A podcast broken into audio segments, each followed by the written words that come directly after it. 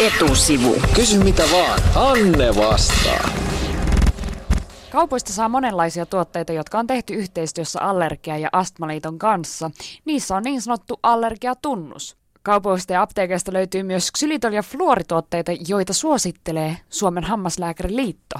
Mutta mitä vaatii, että tuote saa itselleen allergiatunnuksen tai suosittelun Suomen Hammaslääkäriliitolta? Tätä meiltä kysyi Sanna. Lähdin selvittämään asiaa ja soitin ensimmäisenä Hammaslääkäriliiton toiminnanjohtajalle Matti Pöyrylle. Kysyin häneltä, mihin perustuu Hammaslääkäriliiton suosittelu. No, täällä on aika pitkä historia. Et mä luulen, että Hammaslääkäriliiton tämä suositus on varmaan ollut ihan ensimmäinen Suomessa, mitä tämmöisiä on leimoja annettu. Että seitsemänkymmentäluvulla, jolloin hammaskarjes oli Suomessa niin paljon yleisempi ja silloin fluorihammastahnat oli tulossa markkinoille. Silloin Hammaslääkäriliitto halusi edistää sitten tämän tutkitusti niin kuin paremman hammastahnan laatujen käyttöä ja, ja kehitti siihen tämmöisen suosituksen.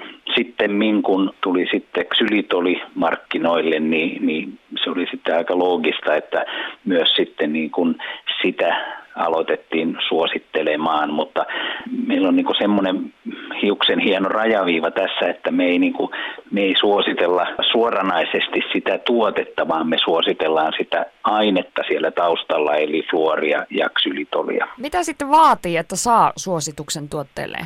Molemmissa asioissa on aika tarkat perusteet ja edellytetään, että ne on niinku täyttää nämä kemialliset koostumukset ja sitten vielä ksylitolissa on vielä sitten tämmöinen tietynlainen testi, joka täytyy tehdä. Me ollaan oltu yhteistyössä tuon Turun yliopiston hammaslääketieteen laitoksen kanssa, joka on näitä testejä tehnyt.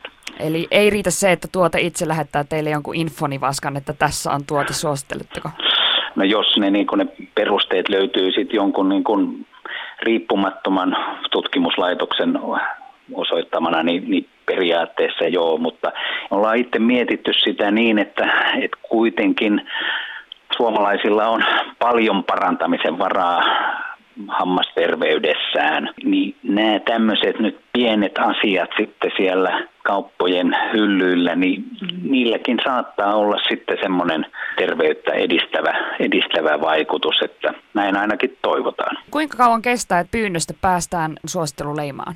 Joitakin kuukausia, puoli vuotta, että me tehdään sopimus sitten tämän, tämän yrityksen kanssa ja, ja, ja toki siinä silloin myös yritys sitten maksaa siitä, että hän saa tätä meidän leimaa tässä käyttää, että tästä saadaan varoja, joita me sitten ohjataan tutkimukseen, että suoranaisesti omaa toimintaa me emme näillä pyöritä eikä siinä kovin isoista summista edes puhuta. Sannan kysymys oli kaksiosainen.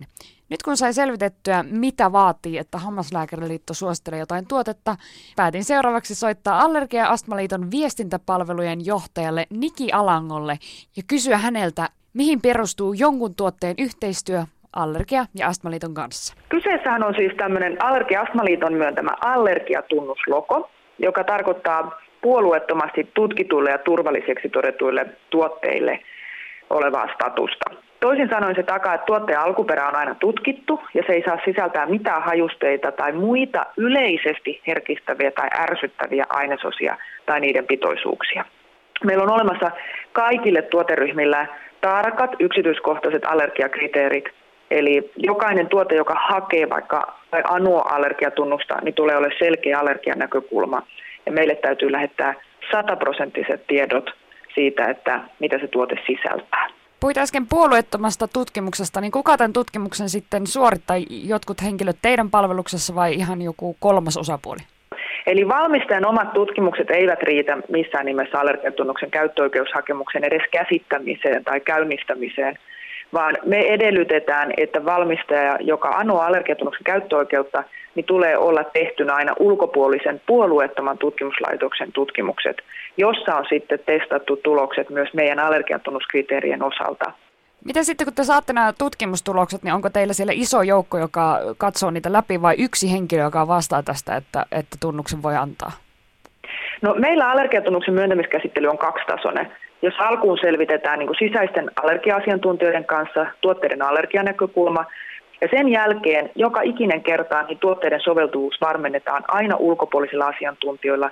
Ja meidän tapauksessa se tarkoittaa, että käsittelyihin osallistuu ihotautilääkäreitä, kemistejä, sisäilmaasiantuntijoita, tutkijoita tai jotain muuta tahoja, jotka sit liittyy sen käsittelyssä olevan tuotteen asiantuntijuuteen. Kuinka paljon tulee pyyntöjä yhteistyöhön siihen, että saisi tuon allergiatunnuksen? No vuosittain me tutkitaan noin sata tuotetta ja me itse myöskin liittona pyrimme haastamaan joitakin teollisuuden alueita joka vuosi tuotekehittelyyn sellaisissa tuoteryhmissä, joissa ei ole vielä yhtään allergiatunnusta myöntänyt, myönnetty ja joita väestö pyytää. Mitkä on tämmöisiä viimeisimpiä, mitä te olette lähtenyt sitten haastamaan tai on ollut pyyntöjä, että olisi allergiaversio? No esimerkiksi tänä syksynä ollaan nyt lähestytty tuulilasin pesunesten valmistajia ja haastetaan, että löytyisikö markkinoille kelläkään kiinnostusta tai mahdollisuutta tuotekehittää sellainen tuulilasin pesuneste, joka tuoksuisi tuoksuttomalta, jos näin voisi sanoa, että olisi niin hajuton, että se soveltuisi myös tuoksuyliherkille ja hajusteallergisille. Kuinka paljon sitten hylätään, että tähän ei nyt tule allergiatunnusta? No tänä päivänä hylätään noin kaksikymmentä prosenttia. Et joskus kymmenen vuotta sitten hylättiin vielä kolmekymmentä prosenttia, mikä osoittaa sen, että valmistajien tuotekehittelyt ja tuotekehityksestä vastaavat henkilöiden niin kuin ammattitaito on lisääntynyt, tieto on lisääntynyt, mutta myöskin todennäköisesti se, että raaka-aineiden valmistajat on, pystyy tuottamaan paljon laadukkaampia raaka-aineita kuin aikaisemmin. Etusivu. Kysy mitä vaan. Hanne vastaa.